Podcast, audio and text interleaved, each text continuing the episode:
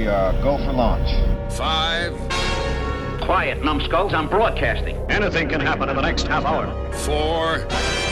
My friend, we cannot keep this a secret any longer. This whole thing is insane. Three. Quiet, please. I am analyzing. Where's the kaboom? Two. There was supposed to be an earth shattering kaboom. One.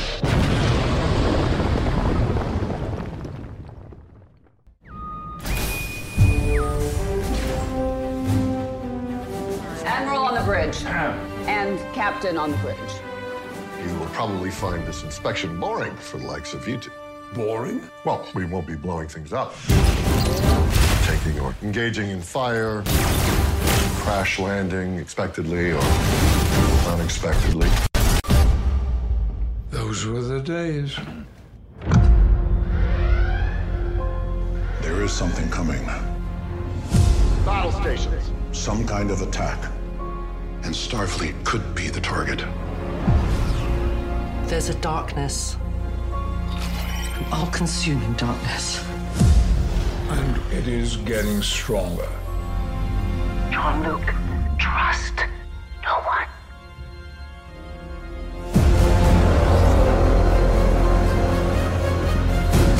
Jean-Luc Picard. We will have vengeance.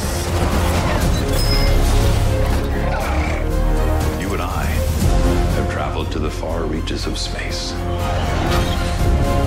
But something's different now. This is the end, my friend. Geordi. Such pathetic old warriors. I too was once irrational, violent. Is anybody you know still the person you knew? This is life or death. It's always life or death, Jean-Luc. When has it not been? With each ticking moment, I will take another piece of you. Battle stations. Survival. Human nature, pal. We fight or we die. Hold it! Gun it! I need you. All of you. We're with you. Always. Engage.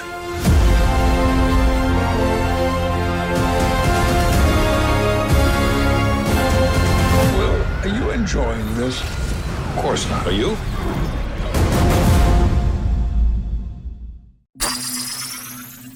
Greetings, my fellow galactic travelers, and welcome back to Planet 8. This is your mission commander Larry speaking to you from our hidden base. Chief Engineer Bob is here by my side as always in the command center, and circling Planet 8 in our orbital spy satellite is Reconnaissance Officer Karen. And on this episode of the all video Planet 8 podcast, we will be discussing not season one, not season two because they stunk, but season three, the winner series of Picard. and we are fortunate. That's right. we have a winner. We finally, we hmm. are very fortunate to have our good friend Lord Blood-Rah with us to help us Yes. not only celebrate the third season of, of Picard, but our fifth anniversary since we launched Planet 8 podcast. So Congratulations, guys. thank you, Thank you, Lord sir. Blood-Rah, and thank you for being here with us today. Thank you for inviting me. I'm always happy to be here. Thank you. Uh, Did, did I- we I- did we know going into this thing that we'd still be doing this five years later? I don't think so. but we still got stuff to talk about. And now we have video. This is incredible. Hey. This technology called a camera that has finally hit Planet 8. This must be the future. It only It took has to five years. That's right. People be tuning in and expecting to see a static graphic there, and That's right. And other Next people will be all turning tuning into the audio version and wondering what the heck we're talking about. if you are tuning into the audio version at some point when you finish the audio version, go over to the YouTube channel. You get to see all our antics. Um, but anyway, let's dive into Picard season three. Uh, we are all, to a degree, Star Trek fans. Uh, some more so the original series, some more so Next Gen, Deep Space Nine, um, etc., etc. Uh, this, let me just start off by saying this season three of Picard, I was, I try to be very optimistic with with my viewing, uh, you know, expectations. But after season one and two, I was just, now I am a die-hard Data fan. Um, I, I think he had one of the best developmental stories of character in the next generation and and how they ended his story in Nemesis. It it it it pisses me off. Sorry, you're gonna have to beat me on that, Chief, if, if we don't allow that kind of language on Planet Eight. Um, the, the only good thing about that first season of Picard is Data. The, the first episode and the last episode gave him what I thought was closure, and then they did that weird thing going in the past in the second season, and I'm like, what the hell are you guys doing? Redemption in season three, and they made us wait for it like a fine caviar or wine. He wasn't in the first half of the series, right? Right, but I, I, mm-hmm. I will say this, and and and you guys are going to dive in in a minute. Give me a Riker series. The way that Riker carried himself in mm-hmm. those first couple of episodes, waxing philosophical with Jean Luc at the pub, or or in the bunk beds talking about his, you know, when he was a cadet, and ah, just Dave's kiss, superb. Um, I tell you what, let's kick it over to someone who wasn't that excited about. Just kidding, Chief. Take it away. Could that be me? no, I, I love this se- this series. Well, the season anyway, not the whole series. Yeah. But Were you uh, surprised how much you enjoyed it? I, I well, you know, it's funny because when I looked online and they showed they had that one video where they showed the whole cast like one at a time, and so that you knew that okay, you know, although this whole cast except for Wesley Crusher, we're all coming back for for this season. Thank God. And uh, I thought, well, you know, off that could be next gen. interesting. It may be like Star Trek: The Next Generation in slow motion. They're all getting older, but but no, I thought you know, I thought the writing was very interesting, and I thought you know when they we got kind of later in the season, and spoiler alerts, we had the uh, All to be spoilers all over the place. Yeah. Oh yeah, this is super spoilery. Yeah. Yeah. Well, you know, just if you haven't seen it, turn us off now. But Right. uh, and then come back later. Yeah. well, the whole the whole it. thing with the transporter spreading the Borg virus and only infecting the crew members that were under 25. Okay, so then that suddenly explained why we need all the old folks there Right. because the old folks had immunity or whatever, and they were able to save the day. But um, yeah, in the previous seasons, it's like, okay, why are these old people like trying to save the gal- you know, the universe and all that? But I definitely agree about Riker. I think he uh, he chewed up the scenery and uh, just about every scene he was in. I think starting from episode one, season one, this thing should have been like a Picard Riker roadshow Yeah. just Mm-hmm. the two of them playing off each other. Just you know, just have the two of them, and then bring everybody in on the third season. But um, it was funny reading um, some comments by the producers and the crew, all saying that they felt like they had to make up for Star Trek uh, Nemesis. Yeah. So Oh, interesting. Interesting. yeah, they were all uh, they were saying, well, you know, we wanted to do this and we wanted to do that, and we had to make up for Nemesis, or we had to, you know, make up for something that happened in Nemesis. So they were well aware of how the next generation kind of went out in the movies, Mhm. and uh, this was their chance to give them an actual final farewell worthy of the show. Yeah. Oh yeah. So Yeah. yeah. Um, yeah, and you know, I thought all the characters had their own interesting uh, development or plots. Um, I actually liked Jack Picard's son. Uh, Yeah. interesting character. Supposedly, I guess he's going on in another series, but um, it's ge- I guess that would be the next next generation, right? So uh, yeah, he was good. even after. Uh, I really, you know, bringing Data back the last couple seasons seemed kind of forced. I think this season, though, where he had to go through the whole thing, where he and Lore are kind of going back and forth, and then finally Data wins out, but he's got Lore's personality in him, and now suddenly he's got the uh, he's suddenly got emo- emotions and more character, and I thought that was a good development rather than just okay, I'm Data and I'm back. Yeah. I defeated Lore and I'm back. What do you want me to do? Yeah. Yeah, exactly. Yeah. So Yeah. Or a really lazy way to have done it was have the battle continue. Like, can we trust Data? We don't know if we can trust him because Dor- uh, Lore's still in there, and Well, you they know, is he kind of did that us? for that one episode. that one episode, which made time, sense. yeah, but by the time the That episode one. was over, it was established that you know Yeah. he had yeah, that they had completely melded into one, and he, he Right. became a real boy. Data has Yeah. become a real boy, Mhm. Yeah. and that's with Data's personality still, which is very the, the No. writing on season three is just spot on. Yeah. Each character was true to the character, yet true to the character 35 years on. Mhm. You know, you could see the, this is where the characters would be. And I mean, just to go back for a minute, I saw season one, yes, a few eye rolling moments. I thought it was all right.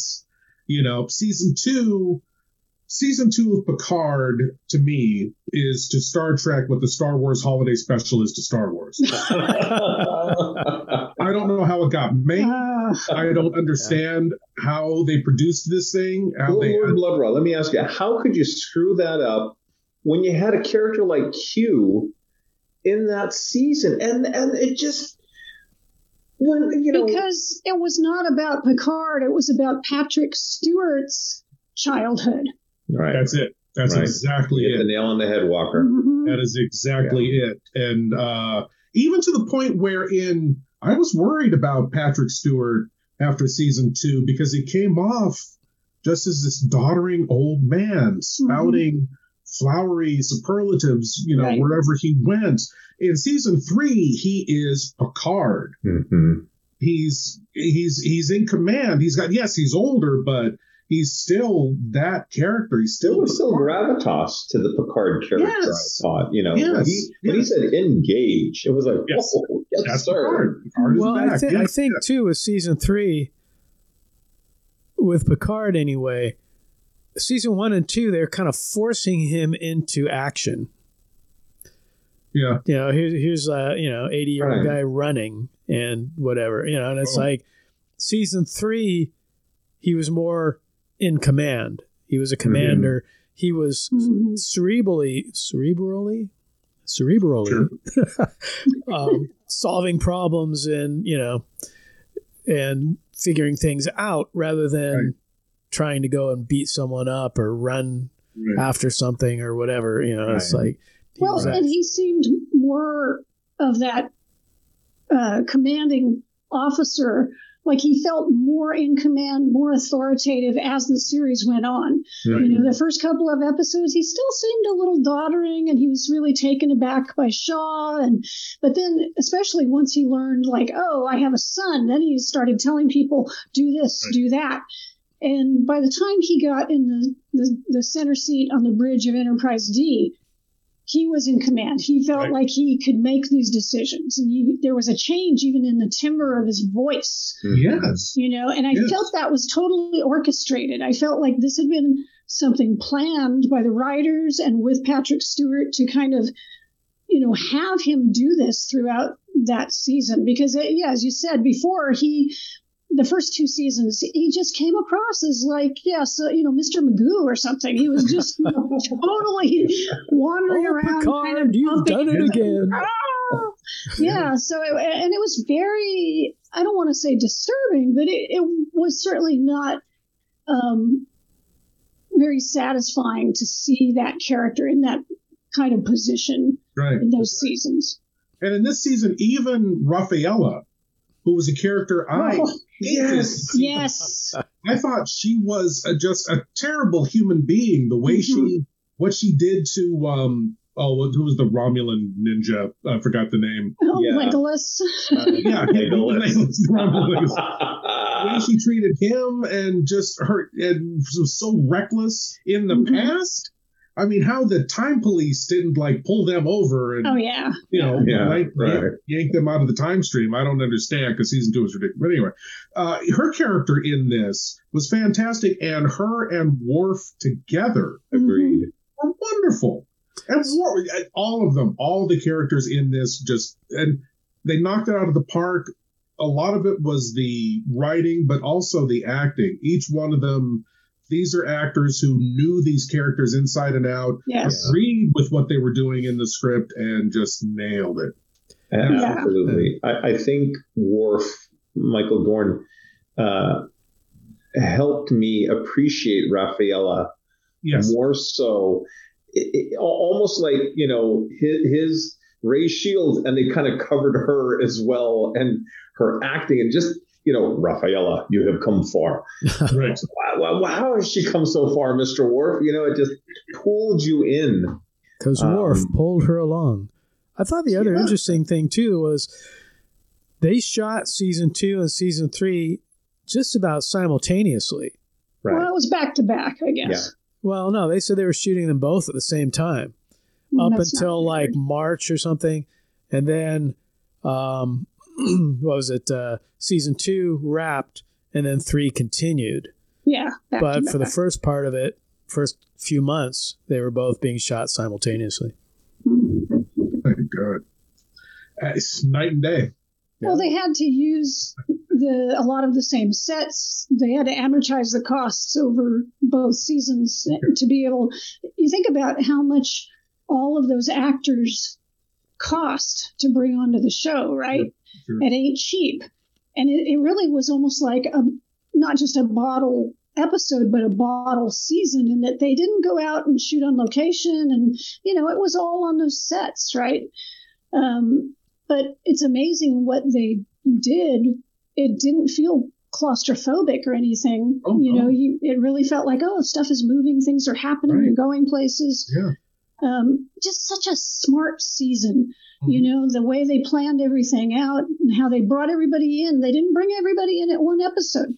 They, you know, first there's they got Riker's coming in, and oh, mm-hmm. Worf's coming in, and you know, Geordi. Mm-hmm. So they just brought everybody in, and it all felt very organic. It didn't mm-hmm. feel forced, right? Mm-hmm. And I, I think that was the thing, the key to it, you know. And they worked with the actors to talk about like what kind of where do you see or what's a key thing you think you know Worf would be doing or Geordi would be doing, and so everybody was comfortable with the direction their characters went. Mm-hmm. And you know the writing was magnificent, and I mean there were a few things that I was kind of like. So there was Borg material in Picard's sperm. Okay. Genetically, yeah that doesn't make. Well, it was throughout. It was throughout his entire being, but. But Which you know, me think was Locutus early on an experiment by the Borg? Did, were they seeing this day coming when he might pass this on genetically and create um, a uh, a transmitter rather than a receiver? I mean, like, Locutus, like Locutus was. Yeah, there's some stuff, or like I guess the stuff, the material, the genetic material that was in the transporter, it didn't immediately turn them into Borg. It had to be had to turned on with the signal. Yeah. Well, I think too. Okay. I think they kind of gave up making people Borg. It's like once they went through the transporter, they were being controlled, and they had certain, mm-hmm. you know, features and things, but they didn't suddenly become cybernetic Borg creatures. Yeah. So it wasn't. Well, they, yeah. Biologically now rather than technologically. Yeah, it was almost like they were being assimilated mentally, exactly, rather than rather physically. than physically. Yeah. Although Well, they it's still had the little lines and stuff on their faces. But the Queen said the future of the Borg is, is not technology; it's evolution. Well, I, I wonder if other Borg were able to get jiggy with it, or was it just Locutus? One would think that there was, you know, experiments. Seven of Special- nine, for example. Special Locutus implants.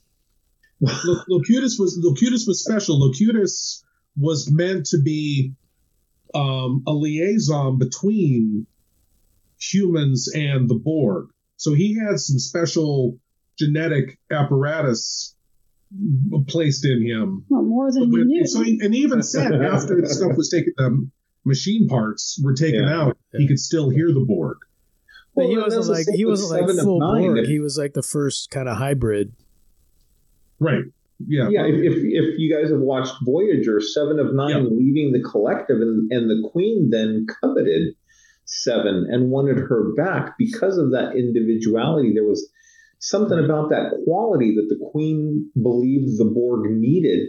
Now, we have to assume that the Queen already knew that Locutus had whatever it was, uh, you know, mojo to help him create the receiver, the transponder, you know, or Jack, basically. Yeah. And so there's there's these layers I think that were not explored. That if we get a seven of a nine and Jack series, they might explore further, or, or maybe not. I you know. Well, I mean, Yeah, you know, I mean- talk about the planning. It's like they were rolling the dice on whether or not Picard would actually reproduce. And then Yeah. Oh, yeah. Once he did, then they had to wait what twenty some years for Jack to mature into. And actually, yeah, I don't I don't think that was their plan. It, their plan was just to destroy the Federation. Yeah. Yeah. Locutus, and then then this happened. It wasn't the Queen said because there was a, I, I don't think I saw this episode of Voyager by the way where no actually I did where uh, um, Janeway essentially destroyed the Borg and they were just left like vacant. She talked about the the emptiness until she heard the voice Right. until she heard Jack Crusher uh, just I guess inadvertently sending out signal. Then she had to go after him. Okay, because at that point, that's when she started eating the Borg to sustain herself. Exactly. Yeah. Yeah. Yeah, during that time period. Yeah. Um, let's not forget the changelings. That caught me by surprise. Yeah. And the evolution of the changelings. Now, I know I'm watching this series on Amazon, 55 Years uh, in the Center Seat or something like that. It's all the different versions of Star Trek gets into the, the different ships and, and the captains and stuff. But one of the things they were saying is that when Deep Space Nine first came out, the first couple of seasons were bottle shows because the changeling effects were so damn expensive and they had an, ensemble cast. It wasn't just like you know the big three that we we'd had in the original series. Right. Yeah, yeah. Full crew. Um, so them to bring in the changelings in season three and and be different than the changelings before, and I thought they handled it very smartly. And it was one or two sentences of Worf basically saying he spoke with Odo, and Odo told him. These aren't our changelings. These are Right. versions." Yeah. And I was like, Mutated I had nothing to do with that. But uh, yeah, Created by Section 31. So- well, so and and bravo that we're going to have a Michelle Yeoh returning with a, with In a, a section. Yeah, yeah, I mean, it's exciting. Well, w- If Terry felt the same Matalas way does about- it, if Terry Matalas does it, I think it'll be great. I, I, Well, I agree. yeah, I I, trust just him now. I the whole Section Thirty One concept I think has been abused, but that's, I, that's I just- would agree with that. I would agree with that point. I mean, some of the again going back to Deep Space Nine, some of the most intriguing Deep Space Nine episodes involve Section Thirty One. Yeah, but I think I think the way they went at it on Discovery was misguided. Agreed. But if they can Oh. fix things in season three of Picard, they can fix. You, you have an Oscar-winning actress that has such gravitas. And anyway, we're talking about Picard, not Michelle Yeoh. That kind of who- what, what you just mentioned. That's kind of why I really love Picard season three too, is because they either just flat out ignored what happened in season two or dealt with it with a couple of throwaway lines. he's got a Like the synthetic return body. Q. Yeah. I thought you were dead. Well, you think so liter- lineally. It's just like, Yes. beautiful. Beautiful. Just ignore all that. That didn't happen. That was a, Yeah. that was a bad dream. Well, at one Back point, Trek now. when they, they find out like it's Borg, uh, the tech or whatever, Yeah. uh, Crusher says, um, "Well, nobody's heard from the Borg in ages." And it's like they were just in the last season. I know. I know. That was future Borg, not current Borg. Come on. Yeah. See, because the other Yeah. thing, which is interesting, I don't know how much connection Picard has to Discovery, but the Klingons in Discovery did not look like Worf, vice versa. So no. Suddenly That's they a- reverted back to Wow. That's all. Well, and if you see the uh, trailers for the second season of Strange New Worlds, those Klingons look like a yeah a version of the classic era movies Klingons. So let's see how they explain this. They- No, I, I was just watching We do not talk of it. that is such a convoluted. Yeah. Man, I was Klingon. watching um, Day of the Dove the other night on MeTV, Yes. and you know, Michael and Sarah as Kang. I mean, he was pretty Oh, cool yeah. looking. He didn't have Yeah. all the Great. ridges, but you know, Great acting. They, they I was great. fine with those great. All the Klingons in that episode look really sweaty, though. It's a weird makeup job. It's like they all they're all real moist looking. they're shiny Klingons. Yeah, yeah. Well, you know, the little things like that, I, I can let go go by. I mean, look, let, let's talk about the fact that they have the remains of Admiral Kirk in that Yes. facility. Yeah, what are they going to do? What? Was that just to screw with us, or is there actually something? Terry Matalas ran the show, said he was very dissatisfied with Kirk's death. So he threw that in as kind of a little Easter egg. Yeah. Which, when you think about We gotta it, go back and fix sense. everything. They had to go to that planet to get the saucer section, so they wouldn't basically, you know, the prime directive. So while they were there, they picked up Kirk's body too. What they're going to do with it now? We, you know, a lot of times I'll, I'll visit with Karen and she's like, What were you doing? I'm like, Oh, I was driving home today and I was thinking, if I were to bring back Benjamin Sisko, how would I go about doing that? Or if I were to bring back James Kirk, how would I go about doing that? And the fact that he was in the Nexus and left the Nexus, was there some kind of energy around his cells? Or, I, you know, the imagination then starts to Well, or could it be that there was Gorn trust Karen DNA or, or um, I, it, it, it's it, it boggles the mind. it's been a long time since I read The Return, which was the novel that Shatner wrote. Yeah. Um, but I'm you know, he he had it all figured out how you know he could come back after uh, uh, generations, and uh, there was a whole. I think he had a series of like I don't know six novels or something. Something like that, yeah. Yeah, it was crazy, but you know, the only thing now, of course, is. Shatner could not play the role, but that doesn't stop them from doing things with like Harrison Ford in the next Indiana Jones movie and regressing him 40 years or whatever. Deep fakes. Yeah. Shatner can do the voice. hmm Well, they've got Christopher Pine Or or, the whatever. They can AI bring him voice. What? Bob? They got Christopher Pine, right? They can bring him in. Possibly. I mean, supposedly there's gonna there's still gonna be a movie, Star Trek movie in that timeline at some point. Well, and then there's the other Kirk that was in uh, Strange New Worlds. That guy, nothing against the actor, but that guy is no, he's just He's not no Captain Kirk. Feels He's really okay. miscast. Have have you guys seen the Roddenberry archives? Oh, yes, that's Yeah, the quite video- interesting. Yeah, and, and I read that the, the, the Spock person is an actor. There's no CGI at all. No, that, No. That's that's CGI. That that's what I read. That So- face is CGI. Well, uh, I, I don't know. If that's true, that's amazing because I just assumed it was a deep fake. Hmm. I, I assumed as well, and, and maybe the article was a deep deep fake, and I fell for that too. Maybe it was AI lying to you. Wait, have they have they been genetically creating actors? are they, are they going to do the now. are they going to do the fourth year? So, so Well, look what look what they did with Luke and the Mandalorian. He can bring Yeah. anybody back at this point. Yeah. Oh, that's- That's the, the But, thing. but going back to Kirk's body, Yeah. that's that whole scene was kind of cool because the first thing you see as they're going through is Genesis. The Genesis, yeah. Yeah, The Genesis that's the first you know. thing you see, Or- and then you see like, you know, Kirk's body, and there were a couple other like Easter eggs in there as well. The Killer Tribble. Tribble. Yeah, the evil. it's Tribble. scared Worf. Yeah, it's uh, scared Worf. But yeah, and Hilarious. then there was also when they were amassing all the starships, and they have them all up on the screen. I had to freeze frame it just to go in and look at all the names of all the starships, because there was Yeah. stuff in there like the USS Trumbull Right. and things like that. That like some of them were pretty deep as far as you know. If you're a Star Trek fan, I couldn't even pick out all of them, but uh, there are quite a few uh, in there.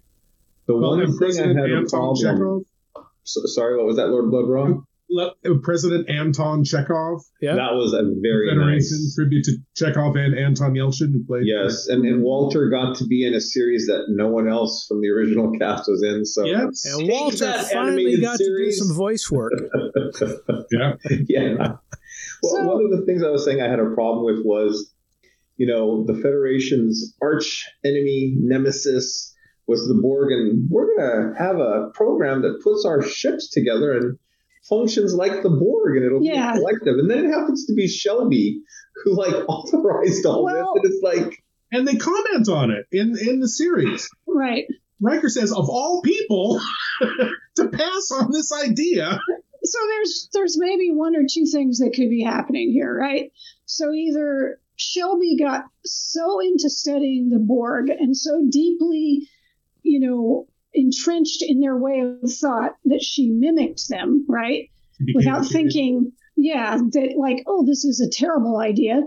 Or the order came from on high, from like a bunch of changelings maybe that have taken over true. parts of Starfleet. Yeah, to, I, I like, think there was probably some type of influence in there to Yeah. direct Yeah. They things got in that dire- send so- things in that Yeah, they direction. got they Tuvok. And let's talk about Ro Laren.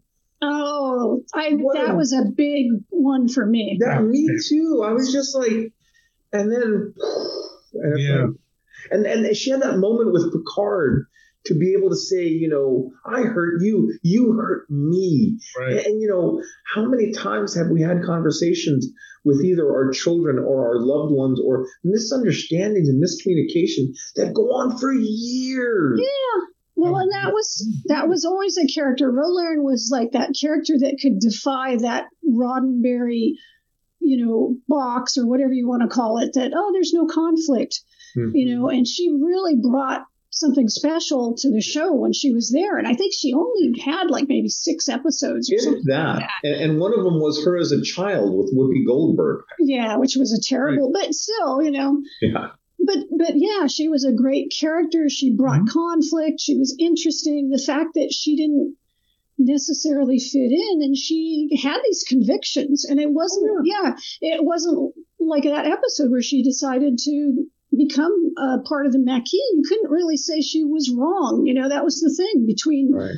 the two of them in that scene where they're, you know, kind of saying, well, you hurt my feelings and you did Right. this. And neither of them, no, nobody was wrong and nobody was right, right? Yeah. You was like- suck. No, you they- suck. they both had their stance. But yeah, that was a great send off for her to be able to sacrifice herself. Um, Yeah. you know, and give them give them that gift of like, here, you guys go run with this, and you know, Right. Before we knew it was the changelings, when we first meet Vatic, who again I, I- Yeah. I thought was an amazing character, the Amanda Plummer, Yeah. again incredible Phenomenal. performance, but she had that weird way of talking. I thought, oh, they're bringing back the bugs from season one. I thought, okay, this is going to be what it is. I thought, okay, she's infected with, and she's got the little blue, blue Yes. wheel on her on the back of her neck. Which is to me still one of the greatest loose ends mm-hmm. of the next generation because they sent that signal. You know, where are they? But it's changelings, and I'm like, okay, okay, and then they did what they did with the changelings. Great. Then we find out it's the Borg, and I kind of went, oh, okay, Borg again. All right. But what they did with it was fantastic, and that's why I say I trust Terry Matalas now. Well, I absolutely. I, I was like the Borg, Locutus. Locutus is nutsack. Wait a minute. Hold on. Rewind that again. well, let me ask you about this because the big theme was that Picard had become a father, right? He he was not. He at one point he says, "Oh, I was just going to sit in my vineyard and die, but now I have something to live for and all this other stuff. I don't know. On one hand, it's sweet and everything, but on the other hand, it struck me as a little bit odd because we also have had this theme, whether it's been in Next Generation or in classic Trek, where like the crew is a family. They're like a surrogate family, right? Mm-hmm. And so the idea that like really you didn't have anything to live for you had these people in your life that were important to you that you cared about deeply but that wasn't enough you had to like and yes it's important he discovers he has a son and that's very meaningful but it was a little to me a little maybe dishonest that he had nothing really to live for well um, there, there's a difference between friends and and a partner and and you know maybe i'm going further than they intended us to go so I, I kind of get it i mean you know, and friends move on. Friends find relationships. Yes. move to other states. And, you know, Walkie and I, when's the last time we embraced face to face? Oh, I know, I know. Our... I'm just, I'm just saying that I thought it was sort of a twisting of the theme that they had had throughout previously. the. Yeah. yeah. What happened well, to Laris? What's that? What happened to Laris? The Romulan. Yeah, I, the first because, episode, it's you got the feeling at the end of season two right. that supposedly he could now open up and have a relationship with her. Right. And then the season starts with them together. And she says, you, You've got to leave. I understand. You've got to go. Mm-hmm. Go. And they have made plans to meet on some planet somewhere. Right. Yeah, but that's before Beverly says, you know, your yeah. Borg sperm yeah. made a Borg baby. And they should have put a quick scene in there where he contacts Laris and says, hey babe. I'm gonna be late. Well you know i thought it was interesting they they put that five minute scene in there where uh, you know Jean Luc and and I swear to God, there's a scene in Red Dwarf where Arnold Rimmer uh, has a scene that's similar to that, where it's like, I hate to bother you, Captain Picard, but um, can I ask you about? Well, I'm I'm having my wine and oh yeah, I'll entertain with, I'll regale you. And he's like, oh, and we did this and that and that. Well, and they're like, well, what about a family? He's like, I don't need a family. I'm Admiral Picard. Right. And he remembers, oh shit, that was Jack sitting at the bar yeah. when I yeah. said I don't need, you know. I was never clear if he actually remembered Jack or or not. There, there's a look in his face where he's like, oh, oh shit. Yeah. Is how I took it. Well, right? the second time they showed because they showed that scene like twice. Yeah, there's a scene where, you know, where it like actually happened, and then him remembering it, and in his memory he realizes that Jack's sitting over there at the bar. Mm, I'll have to go back and watch that. Yeah, yeah, yeah. And you know, kind of going back to Amanda Plummer, I thought it was interesting that she's actually the daughter of Christopher Plummer. Yes. Who mm-hmm. played a Klingon in Star Trek Six. So right, yeah, more Star Trek Chang. heritage yeah, there. Yeah, but but it I thought she did nice. a great job. As you know, at first when she first guess... came on, it was kind of hard to take, but then as it went on, she became quite a good villain. Not quite yeah. to Khan's level, but no, she bested Riker and Picard, though. I mean, yeah. you know, at first she she got the better of them. Yeah. Um, yeah. I guess I'm the only one who thought she was kind of annoying. I just thought she was most villains annoying. Well, okay. just just over the top. I mean, towards the oh, end, she, was she toned it. Top. She toned it down towards the end and everything. But I, I guess I just that whole crazy kind of cackling thing just kind of It's like she would have been at home in the Black Forest with a cabin, and putting the kids in the kettle, and you know, it just. And then again, I mean, look at look at Khan. He's like one of the best villains, and he was pretty Oh, over the top. You know, all his Oh, yeah. Shakespearean quotes But- and everything. But Yeah, just just in a way that didn't like irritate me and make me want to go up and like hit him with a two by four. She was well, he had that big Psychotic. chest and all. she was nuts. Yeah. Yeah, she was she was around She was around fun. the bend. She was fun. She, she was a great, I thought, nemesis. Maybe a little lower than the top. But let's talk about how, um, you know, Ron Moore was was uh, one of the writers on Next Gen and Deep Space Nine, and comes to a point where it's like, okay, the fleet is acting like Borg. They're all connected. We need a ship that is not connected to the rest of the fleet, a la Battlestar Galactica. They borrowed from a lot of things. They did.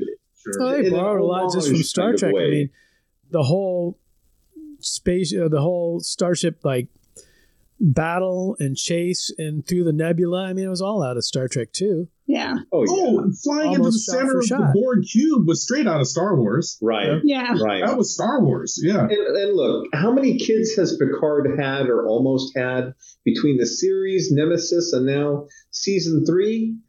Okay, this one's really his, but uh, you know, it was kind of like, eh. It's all about execution. If you Yeah. execute it well, then people will forgive you. But I will admit, the first couple of episodes, two or three episodes, I was kind of like, are they just doing Wrath of Khan? We've got a sun, we've got like a nebula. It's like, Yeah. what what the hell? They're just riffing on Wrath of Khan. But it, it was so well done. And then we moved on to other things. Um, but yeah, I was like really kind of worried. I was I I was enjoying the first few episodes, but there were things that kind of had me concerned. And then when Riker blew up at Picard Yeah. on the bridge, I was like, "What? What?" all. But then you realize us all. That that that was next Yeah, that was a tough That- line, and they ended the episode on it. Right. And they ended the episode and it was abrupt and it was like, oh crap. But that next episode, they come back and Riker comes in and he basically apologizes. And you realize, oh my God, this man has so much crap going on in his life. He's disconnected from his wife and his kid. He hasn't been able to mourn his son properly. Right. He he hasn't been in command for a while, so he's you know feeling like uh, you know, out of out of practice with that in this critical situation. And it was like, oh, it does make sense. And I think that was the thing I really appreciated about the series is that these characters had been allowed to move on in a way that the original series characters never got to. You know, they never got to like move on and get promoted or go somewhere else and like do something else. They were always just like They well, I'm- never grew. Right. Right. And you never learned anything more about them. Like Sulu finally went off and became captain of another ship, but like Mhm. Uhura was always the communications officer, you know, and they were always just stuck in the same space, and and and they never had any real, other than like Spock, uh, Kirk, and McCoy. They didn't have any real emotional interactions with each other. I mean, you can say what you want about like Star Trek Five, but those scenes when um, Sybok comes in and, and starts like, well, let me release your pain, and we find out like McCoy's dad, what happened with him Yeah, and yeah, stuff. that's probably the best scene in the movie. Yeah. Yeah, there's some real interaction there, and that was about the best that they got in a lot of ways. Yeah. Whereas in this series, we got to see like how they developed and, and how they interact with each other had changed. You know, Picard and Riker are much more on uh, equal footing. You Right. know, they're like old friends now instead of a captain and a first officer. And Right. they Well, I just think did a that lot of that has to do with the fact that Riker went on to become a captain. right. Sure. Yeah. Yeah. Sure.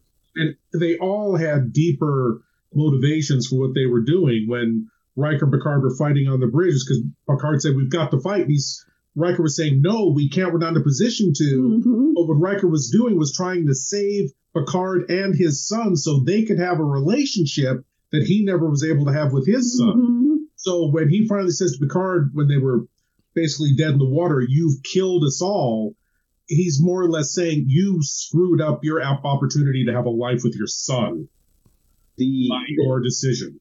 That- right and, and it was beautifully done one of the things done. i haven't gone back and watched all good things but the way that Picard, he wasn't bumbling and stumbling like he was in all good things, but he was arguing with Riker that we have to do this thing. This is how we're, and right. it kind of echoed the Picard from All Good Things to me, which, which was kind of interesting yeah. for me to watch. What what is is Riker going to listen? Is Riker and you know Riker is his own person. Um, mm-hmm. One of the things I think that w- was outstanding to me, um, the first strong female character I think we had in Star Trek wasn't Beverly Crusher or Deanna Troi or even Yar. It was Ro Laren, and Ro was the template for um, Kira Nerys in Deep mm-hmm. Space 9 mm-hmm. a very strong-willed woman that that is you know her own boss. Mm-hmm. It was wonderful to see Beverly become a badass, almost like Sarah Connor, you know. um, and and Deanna Troi, that love and commitment that she had, and that Riker had for her, his Imzadi. And, and you know they, they, had such great lines. I wish I would have talked to another word besides Imzadi and, and that that argument that they had about you you tried to take my pain away from me, and I'm I'm butchering the line, but she's like, no, I was trying to help you deal with the pain. And you ran away. You ran to the stars. Right. And I'm like, what a wonderful set of dialogue and acting between these these characters. It was just so heartwarming and and and it was it was a wonderful thing to watch. You asked before we started recording raise your hand if you laughed and cried or cried during the series. Where I came very close to crying was when they all thought we're dead. Yeah. And uh, Riker is in the Borg ship. They've just detonated the core. Everything's blowing all to hell. And Riker says, I'll, I'll be waiting for you, Imzadi, with my son, with our son. Mm-hmm. And she feels that love and goes to navigation and finds them. I was like, oh my god! One that is the that is her of the entire series to this mo- that was that character's strongest moment. Exactly, exactly. That was that character. I'm not joking. I'm not. No, I hear you. That character's strongest moment, and it was heartfelt, and it was incredible. Absolutely. Blood-Rah. It was as badass as anything they they could have thrown at yes. me in that series that that yes. moment. And and they all had different moments. I mean we we talked a little bit about Worf but you know when he sees Deanna for the first time he's like Deanna I thought about you nonstop. And regularly hey what is wait a minute. It, it was a really hilarious acknowledgement of that bad idea to ship Deanna and Worf in the what was it the final season of, of I, I want to say it was six and seven six and seven it yeah. just it just really didn't work but they just go ahead and say it happened and yeah Riker standing there like what Worf yeah. Worf was amazing and I was worried when I saw the trailers when he was saying I, I prefer pacifism now I'm like oh yeah. no what have they done to this character but no he was fantastic because he's, he's still he probably had the highest body count. Yeah. He's a very bad pacifist. Yeah, right, right. He's very but balanced. his entire his entire uh, philosophical attitude now towards being a Klingon and who he is and what he does. Well, you know, it's incredible. I, it's not just Worf. Oh, sorry, Walker. I just wanted to say one of the things is I like when when I first started watching Next Gen, I really didn't like Worf. And I think one of the things was is because he came across as a bumbler, you know, like every time somebody would come on the ship, he, and he'd have to restrain them or something, he'd get thrown around. There was even that time they had the one character, those shapeshifters, and one was like a little old grandmother, and yeah. she beat the shit out of him. And it was just like, and then he'd always, you know, profess, he would be like beating his chest about how tough he was and all this. I thought, God, this guy's just an idiot. and um, he got better though as the series went on. But then when he got on Deep Space Nine, he really like yeah. things changed. And I love the progression they've had with him from Deep Space Nine and now in this show. It, it's almost like he reminds me of like a I don't know a Shaolin monk or something, right? Yeah. He's just like he's learned all this stuff. He's really you know let it wash over him and and right. he's comfortable with himself and the thing is he reminds me they used to always say like well, Data is the Spock of Next Generation. I always thought Worf was the Spock of Next Generation because he was in two worlds. He had to learn how to be comfortable with himself. He, he was always felt like maybe he he had to be more Klingon than Klingon to prove that he was Yeah. a Klingon. Yeah. You know, and he's gone through all this growth, right? And now he's just like super comfortable with himself. And Spock was the same way. He finally got to a place where he was like just real comfortable with who he was. Mm-hmm. And anyway, that's all I got to say about that. Hey, no, you you hit the nail on the head. I Oh, mean, yeah. When he's like Worf, son of Mogh, House of Martok, you know, Bane of Bane the Duras. Duras Bane family. of the Duras Fuck yeah. Who likes some tea? Yeah, he Oh my has some incredible work. And when they all get back on the ship, just like like a Jedi, they all get back on the ship. He sits down and goes to sleep. Okay, goodbye, son. Gotta get some rest. Uh, when they go on the ship and Picard's like, you know, being here, what I've missed the most, the carpeting. yeah. It's like Picard and Worf are totally unsentimental about the ship. You know, Right. Worf gets, I prefer the Enterprise E. It had better weapon systems. Right. Yeah.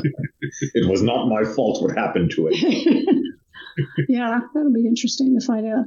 Yeah. What Yeah, about that's in a novel. That's that's from a novel, I believe. Huh. Uh, commands the Enterprise E, and it's destroyed. I, I'm not even sure which novel it is. but- Enterprise E was a good looking ship. Yeah.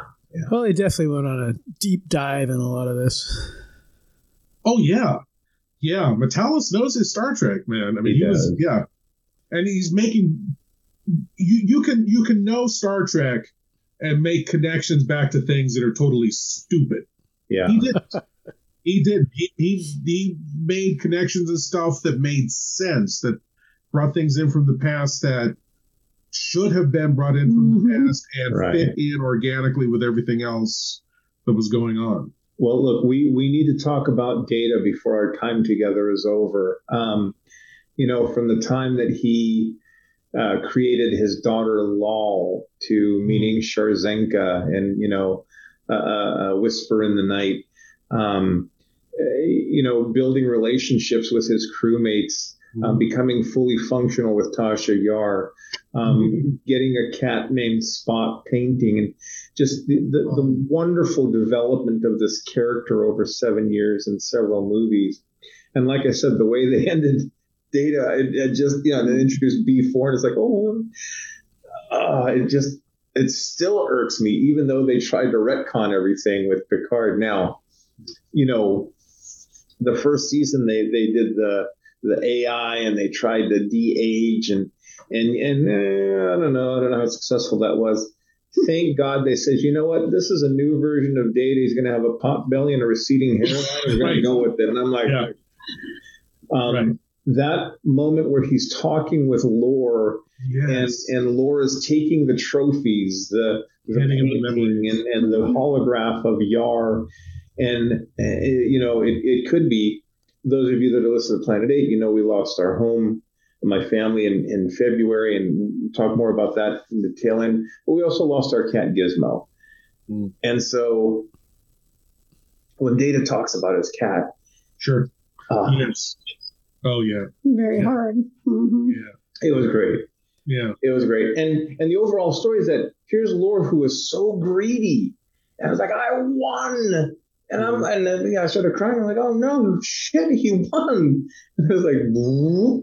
oh no, Data's, you know, the one who prevails. Like, ah, thank God. Now, does that mean Data has part of Lore in him? And you know, is he going to do like practical jokes and here, pull my finger, Captain, and you know, things of that nature? Or is there a possibility that Lore will actually interfere with Data's true nature? I Well, no. I think it's already there. I think that Yeah. he is an amalgam of everything that was in him. Because the scene where he wants to take the ship in, and they said, "No, Exactly. it's it's impossible. It's- Trust me. Trust Oh, me." yeah. Mhm. He gets aggressive. Trust me. I can do this. Let me do this. My yeah, I totally Yeah. thought that was And he, Lore. and at he that has a big smile on his face Good while he point. does it. Right. Oh yeah, yeah, yeah. And when Geordi, uh, yeah, when Geordi was going to run to the bridge, he's like, Geordi, Geordi, no, no, we need a plan. Yeah. No, you you can't save them like this. We need a plan. Right. Right. That's he's uh he's just he's become human with Data's personality, which is almost Data less. I don't know, ch- uh, childlike. I guess more with a, an emotional understanding of what's going on around him. It, it kind of reminds me. What was that episode in the original series where Kirk got split in half? The Enemy Within. The unicorn dog. yeah, and and the two could not survive. Exactly. But Mm-hmm. together, the, the good and the bad, the weak and the strong. You know, there were characteristics between the two that made the whole. Right. It's almost like imagine if we'd been stuck with like the gentle, benevolent Kirk all this time. Right. You know, and he Right. he'd be interesting to some degree, and you'd think he was a nice person, but he would have been very ineffectual in a lot of ways, especially as a commander. But yeah, Right, you put the right. two together. So yeah, I, I Lord Bloodrise so totally thought the same thing when he was telling them, "Let me do this. I can do this." Right. That was all the drive and desire and everything that Lore always had. Mm-hmm. You know. Mm-hmm. Well, it's like the best the best parts of both. And Right. you know, we talked about this before the the episode, but um, yeah, I mean, they had that conflict and they had the doubtfulness of you know, is he going to be really going to be part of the crew? Is he really going to help us out, or is he going to sabotage? But it only lasted till the end of that episode, Yeah. and then it was Right. kind of taken care of and established, and he could go on in the following episodes to uh, to work and do whatever with the crew. But I, I, I wish there were more scenes between Data and and Geordi. Um, they have such a wonderful rapport and relationship. It also would have been cool for Data to have had a conversation with his daughter from the first series, whose name eludes me.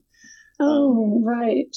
Yeah, they, they didn't have you know um, Yeah. any kind of interaction, and, and they gave a whole series, you know, to to talk about his daughter daughters. Um, missed opportunity, and let's not forget, um, uh, you know, Geordi's daughter and and that relationship. What they do with just five or ten minutes is really good writing, Yes. really good Mhm. acting. well, he Yeah. had two daughters. Yeah, one is his real One daughter. is yeah, one is his real Yeah. daughter. Right. Yeah. Yeah. But and- yeah. Speaking of the writing, I, I don't know if we mentioned much about Shaw. Yeah, Oh. Shaw, incredible character, fantastic character, and layers that writer character. Layers. ma- had him a villain from the beginning. He would have sold them out. Da da da da da. Yep. You meet him first episode. He does not buy into the hero worship of Picard and Riker. Uh, they say, "Well, we're going to take the ship over here for a shakedown cruise." No, you're not. You cowboys, Mhm. you, you're not taking my ship. And like you know, you you half bored drive me nuts. That kind of thing. It's like not even borderline. He was offensive. Oh yeah. Dude, Oh yeah, he walks puts out them in those little bottle bunks. wine, Call me if anything happens. Uh, and so even into the next episode, was it the next episode or was two episodes in where he says, "I called Starfleet." so they're on their way, folks. You know, and he's happy in the in the lift, like uh, getting rid of these two assholes, you know, that kind of thing. Mhm. And um, then the turnaround. Then no, you understand why he's this way Right. what's going on with him. Uh, the whole and something that I saw in a video today that didn't that didn't dawn on me, but that whole speech about him at Wolf three five nine, very reminiscent of the uh, speech from Jaws. Jaws, yeah. Twins. And that Ac- was Robert Shaw. Shaw. Yeah, I, I saw I- somebody I- make this comment. Yeah. I did not put that together. Like, oh yeah, of course, of course. Yeah. Fantastic. great character. Would like to have seen him go on.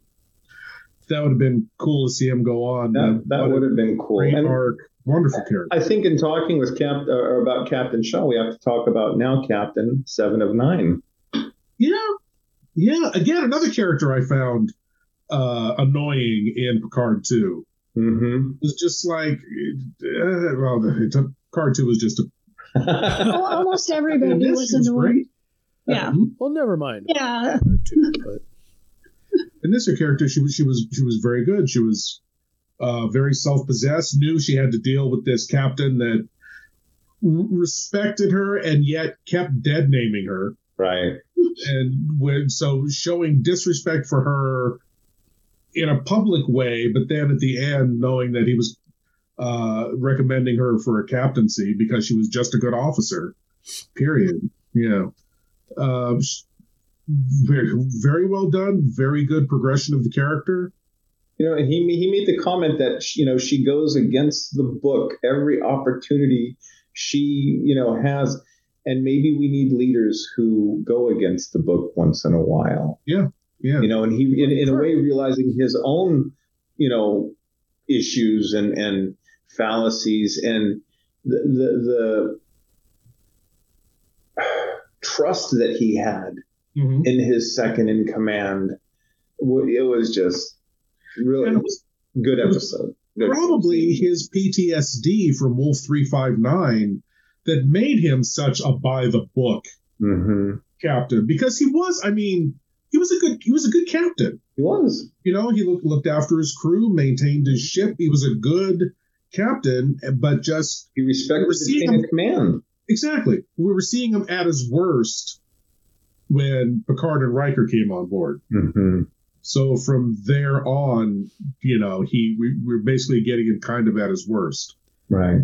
Yeah. Oh, I yeah. think like one of the funniest scenes had to be when Jack got his basically he got his place on the Enterprise, and he comes walking on there and starts throwing out orders and sitting in the chair, and you know Right. you think, oh man, they made him captain until Seven of Nine comes out and says, get out of the chair. Yeah. Yeah, I, I do want to mention too how fun it was to go to the uh, Fleet Museum and see some of those ships from other shows and movies. To see the Enterprise again. Yeah, you know um, that that Geordi has been personally working on restoring the Enterprise D for all these years. That was an interesting choice too for Geordi. It's like okay, and plus he was a commodore. We don't see that rank very often now in you know later Star Trek series. Um, I don't know if it was like, well, we don't want him to be an admiral like Picard, but you know we got to give him something. So they, they had him be a commodore. But it was interesting to see, you know, his choices too, right? Because he's he's not just like in the past, you know, if Picard said, "Oh, Geordi, I need your help," of course he'd be like, "Yeah, let's whatever you want," you know.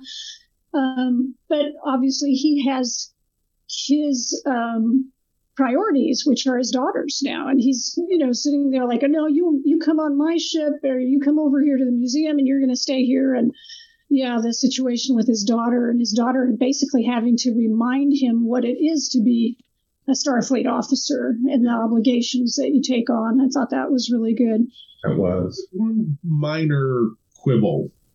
Mm-hmm. Why did Get outta here. the Star the Starfleet Museum have Klingon ships and a Romulan ship?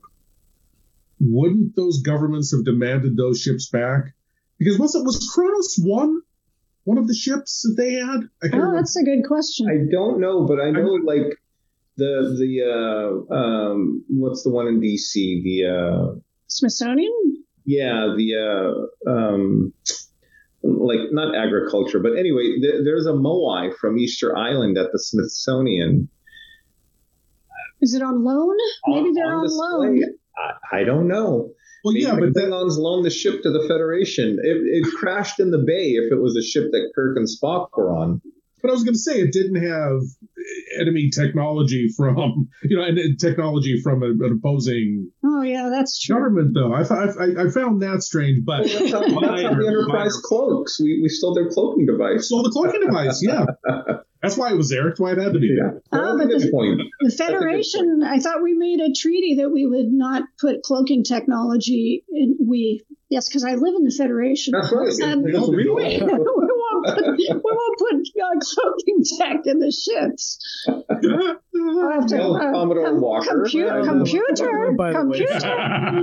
Well, see what happens Yeah, is like that's whenever a. Klingon ship or a Romulan ship passes by the museum, they just cloak their ships so they can't see, them, so they don't know they're there. Right. well, I, I tell you, my friends, it was a wonderful season. Oh yeah. Um, Well, before we Uh, you know, wrap, though, there's one person I'd like to highlight, Yes. and that's Stephen Barton, who did Oh, music yes. for season Music was three. awesome. Oh yeah. Uh, Yeah. Great, you know, he had a lot of callbacks to older themes from films and whatever. Mhm. But he also, Right. you know, the music, the original music that he did for the season. I thought it was a big step up from season one and two. Oh yeah, Uh, absolutely. Excellent, excellent soundtrack. Really good work. Yeah. Uh, you know, any good movie or TV show it, it needs to have good music. Otherwise, Oh yeah. Yeah. Well, it seems like the music and so many of these shows now are, are is almost like an afterthought. Um, Mhm. Especially, I I haven't paid much attention to network shows, but I, I watched a few things lately, and it's like it sounds like this bargain basement synthesizer music. I, I don't know where they're getting it. Well, see, yeah, because the problem is if you think back, I mean, obviously you probably get you guys probably have as many soundtrack albums as I do, but you know, you hear s- soundtrack music or a cue or whatever, and it's like, oh, I know what movie that's from. Mhm. Now you don't. It's like, yeah, it's also Pretty similar and generic that Yeah. you know, where's this music coming from? Uh, I don't know. oh, Could I- be Star I Trek, agree. could be uh, Full Fuller House or something. You know. Star Going back Trek. the Universal Monsters, right? Yeah. Yeah.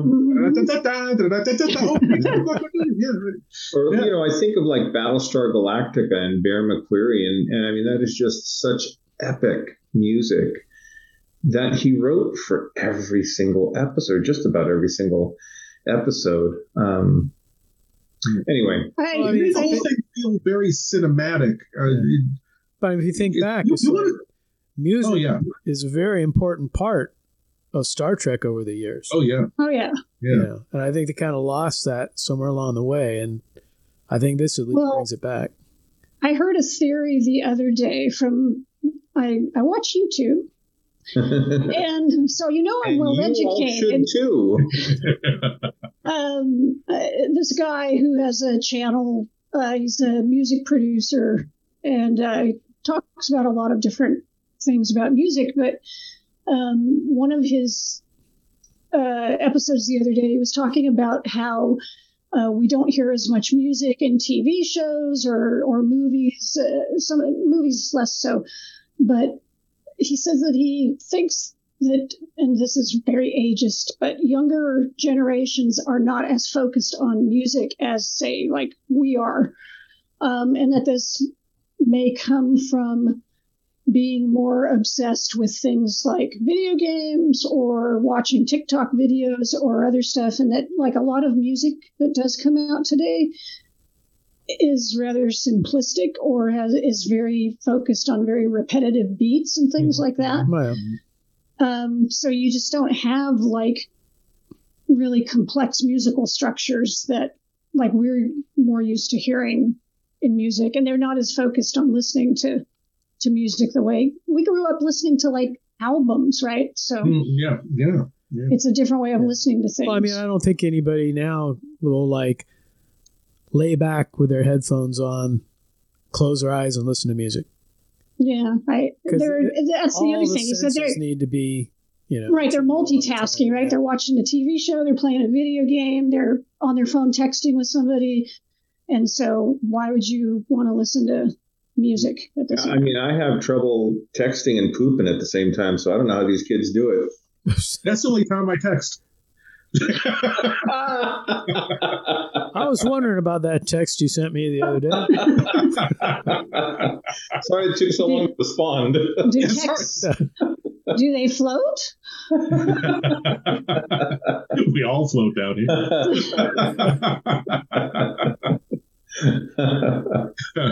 Uh, But anyway, I would love to see Picard season three on a big screen. oh, I you know, Like I would go to a ten hour marathon. Well, The- they the released two what was it, the last the last two episodes they released in IMAX. Yeah, Yeah, yeah. That would have been yeah. cool to see, but Mhm. it was pretty limited where they were. But Yeah, yeah, yeah. It was, it was very c- cinematic. It felt like Yeah. it had the structure of a long movie. Absolutely. see, I'm Yeah. wondering, I'm wondering the fact that the last two episodes were in IMAX, if that allowed them like a larger budget for Hmm. those episodes. Could have been. I mean, you look at all the stuff that's going on with all the ships and all the formations and all the battles. Yeah. It's like, yeah, that's not your regular TV fare. No. Yeah. No. You know, Definitely. And it wasn't a copy paste fleet like No. they have. oh, that was terrible. Oh. Yeah. But you know, it was it was a great send off for this crew. I mean, you had all good things, but then they did the movies, so then it felt like, oh, okay, that wasn't really the send off. Right. And then they did the movies, but then yeah, Nemesis was terrible. So now we finally got the great send off.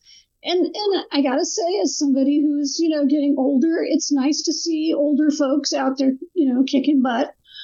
So that was satisfying in that regard as well. Um, but you know, if they said, "Hey, we're going to do Star Trek," uh, what are they calling it? Star Trek Legacy. Legacy. And they, if it was Terry Matalas and the the folks they showed us on the bridge at the the end, even with Raffi, I would still I would still watch it because they did such a fine job. Yeah. If, if Raffi comes on, they have to have Worf so he can say Rafaela. Yeah. Yeah. So I guess we could say that we all liked season three, huh? Loved it. Chef's kiss. Yes. Loved it. Yeah. Yeah. Absolutely, absolutely brilliant. Yeah. So that's good. We were all positive. Absolutely. And Oh uh, wow, we're all positive on something. yeah. Oh. um, Well, wait till next episode. just just out of curiosity, the Xindi are going to fire on us in three seconds. I'll count down three, and let's see which way we all shake. On the count, when when we hit three, we all go whatever direction we're going to Okay. go. Okay. So one, two, three. Nah, see, it was, See, that was more like the original Star Trek. yeah. right. Yeah. Yeah. Well, my friends, uh, thank you uh, for this time together. Our fifth year anniversary. Lord Blood-Rah joining the party once again. Thank you. and congratulations again on five years. It's, that's a feat. That's great. We just don't know what to do with our free time. we got nothing else to do. That's why we do this. We got it. So, go, going with the new theme, we're going to have our Sensor Sweep. Bob's going to share something with us, and he's going to kick off. Each of us will take a few moments to kind of share what it is we're into right now, whether it's a book, whether we're going to um, put on some shows, or we have some podcasts somewhere else, or some YouTube, or or whatnot. Um, so, Chief, why don't you go ahead and, and kick us off with uh, Sensor Sweep?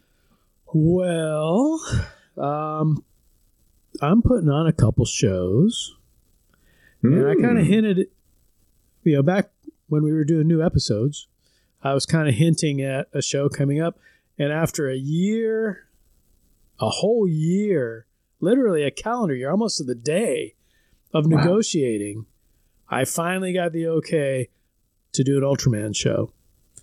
And uh, as you can see, I'm not really an Ultraman fan. No, but uh, yeah, we're going to be doing on uh, July 21st through the 23rd at the Four Star Theater in San Francisco.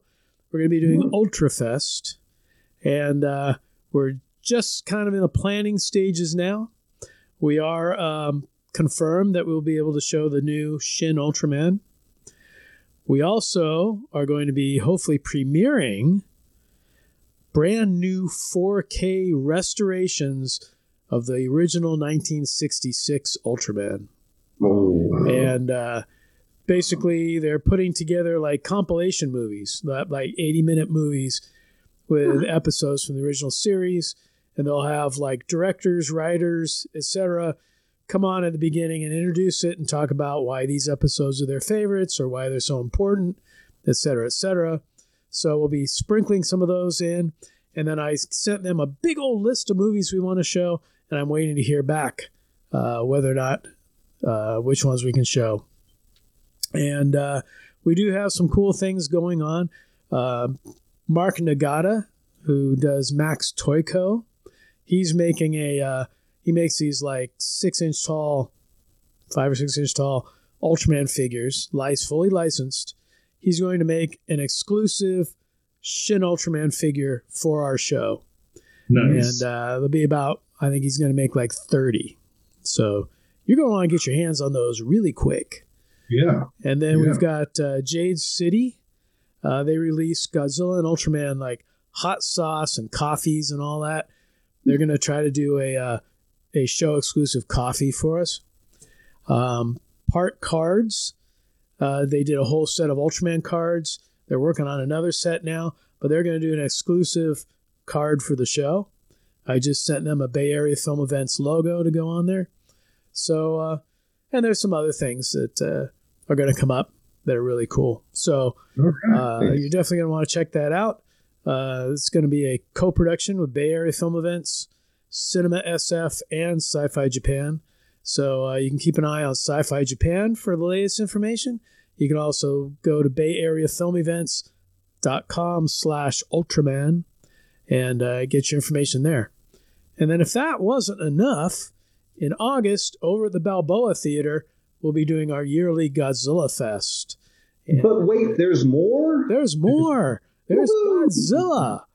So uh, that was the last the last weekend of August. I think it's like the 25th, 26th, something like that. And Cool. uh, we're just we're in the planning stages for Ultraman, and then we'll start thinking about Godzilla Fest. But we always uh, I know it's the 50th anniversary of everyone's favorite Godzilla versus Megalon. So we'll do we'll do something with that, and uh, it's also the 40th anniversary of the 1993 Godzilla versus Mechagodzilla. So Hmm. that'll be a highlight. Next year, thinking way ahead, is the uh, 50th anniversary of Mechagodzilla. So we may end up doing Mechagodzilla Fest next year. So Nice. we'll figure that out. But that's kind of what I've been up to. Other than that, Debbie and I have been binging on uh, Penny Dreadful. So if you guys want to do a Penny Dreadful, we're catching up on that. I think we're about Oh, I'm, I'm down maybe for three that. or four episodes into the second Oh, yeah. season right now. I need So- to rewatch that. That was a great show. Give us some time to finish that up, and then we can do an episode. Well, give us time too. We'll have to start catching up with some rewatching. yeah.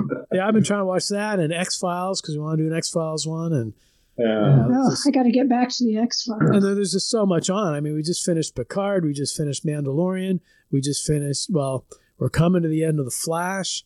We've been watching uh, Superman and Lois, which has become a really good show. Really? And I got to get back to that. we kind of gave Gotham Knights a chance, and it's been pretty interesting. We're sticking with that for a little bit. Hmm. So there's some cool stuff going on. Definitely. Lord Blood-Rah, what might you have going on? Well, my lords and ladies, I am proud to announce that Lord Blood-Rah's Nerve Wracking Theater is now on the Nostalgia, uh, the Nostalgia Network, uh, NOST, the Nostalgia Network, and it's on every Saturday night at 9 p.m. Eastern Standard Time, and again at 2 a.m. or West Coast, 6 p.m. and 11 p.m.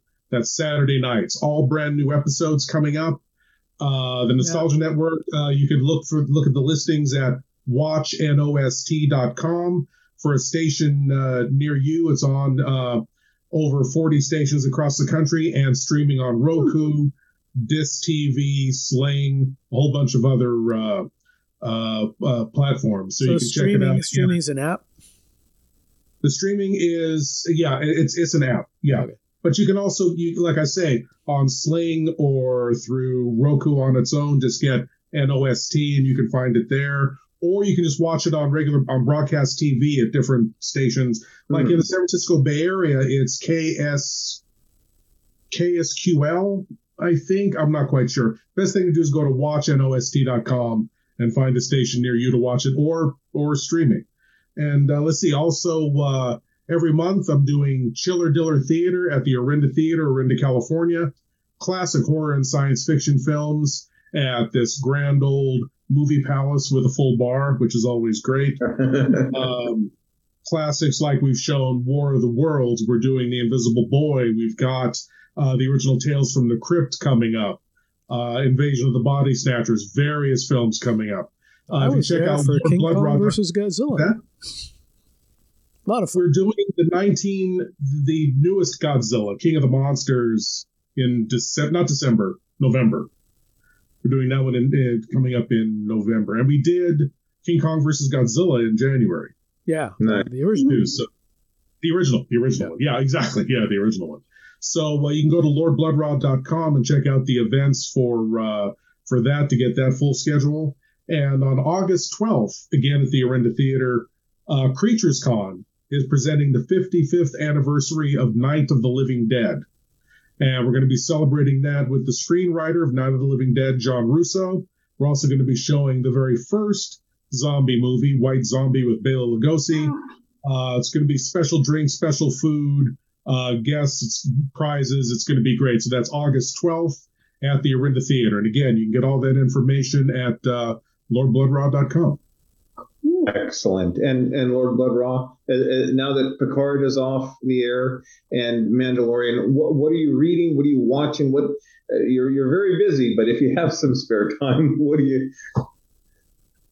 I'm. Let's see. What am I watching? But uh, yeah, both of those shows just ended. I'm. You know what I'm watching pretty religiously is The Secret of Skinwalker Ranch. Oh, to that show. Okay, that is that is a fun show. I really. Oh my god. Um, Evil is a fantastic show. It's not currently in a in a new season, but it's on Peacock, and uh, it's a horror show that's very unique. It's like I don't remember the name of the actor, the actor who played Luke Cage.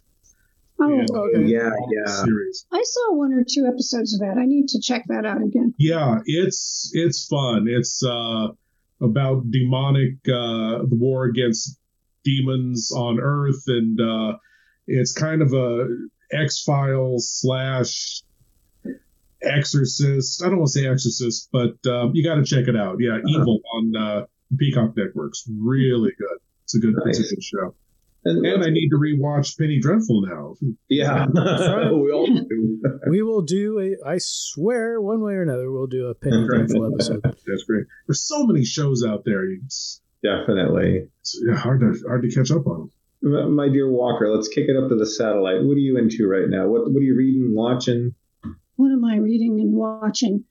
I am still quite slowly making my way through season two of Space 1999. like, like an episode every couple of weeks. So season one is is quite charming. It's very uh, gloomy. It's very um, almost like uh, it's almost like a haunted house in space kind of thing going on, you know. And they're just like at the whims of whatever happens to them. And then season two, it, it's just it has a totally different attitude. It's almost like Lost in Space, in space, 1999. Lost in Space, 1999 um, it's just yeah it's totally it's just it loses the that creepy vibe that it had it's just not as much fun to watch so Was Well, season well, my two- friend- Oh, go ahead.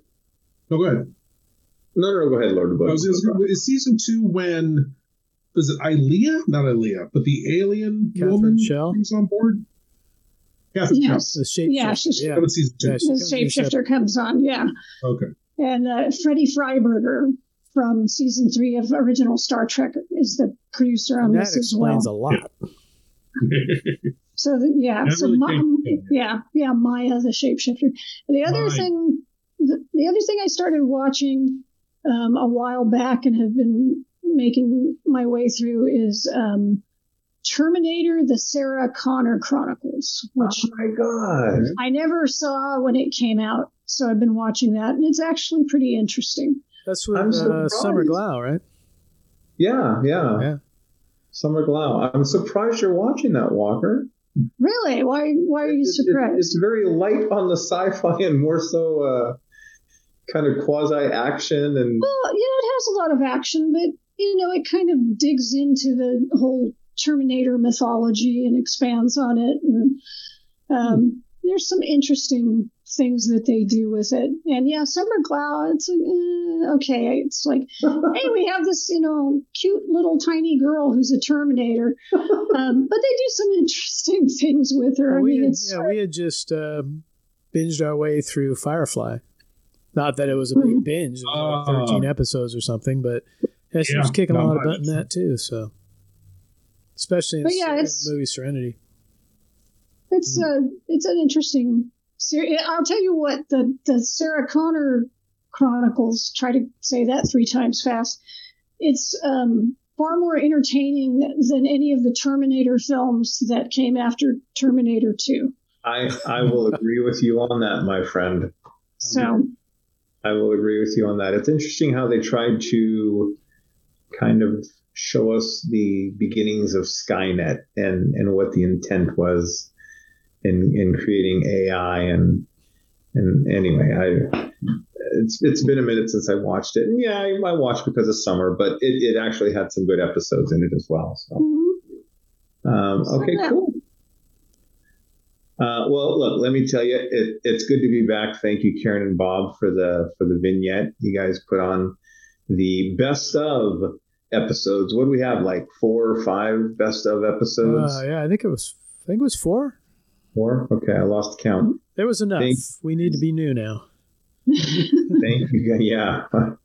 Uh, you know, my family and I are recovering. Uh, if you don't know, our home caught fire back in February. We lost our beloved cat Gizmo, uh, uh, along with all of the stuff. Well, 85 to 90% of, of over 50 years of collecting memorabilia, posters, autographs, models, ships, but it's stuff. My my in-laws nearly lost their lives. My mother's hair caught on fire. Her head was third degree burns and um, over their bodies. Not not a large percentage of their bodies, but anyway, it, it is just stuff. But it it's stuff that filled my my single nights and weekends before I met my wife, and it was so much fun going to conventions and and meeting people like Bob and Karen and Lord Blood-Rah, going to shows and getting autographs and and and compiling that stuff. And I want to send a very special thank you to Bill and Jason and Karen who sent care packages of action figures and cracked magazines and tiki mugs. And you know, it, it's the 2.0 collection, as as Karen had put it. And it, it warmed my heart, and, and I'm very grateful. I'm also very grateful to anyone and everyone who uh, gave to the GoFundMe for the family it's uh, I don't want to be a Debbie Downer, but it, it's a weird thing to have to go out and buy a toothbrush and shampoo and a fingernail clipper because you no longer own any of that stuff anymore. But it's very important to have routine. And uh, you know, I, I, put on my Facebook page. I, I told Karen and Bob, I hear the echo in my head at night.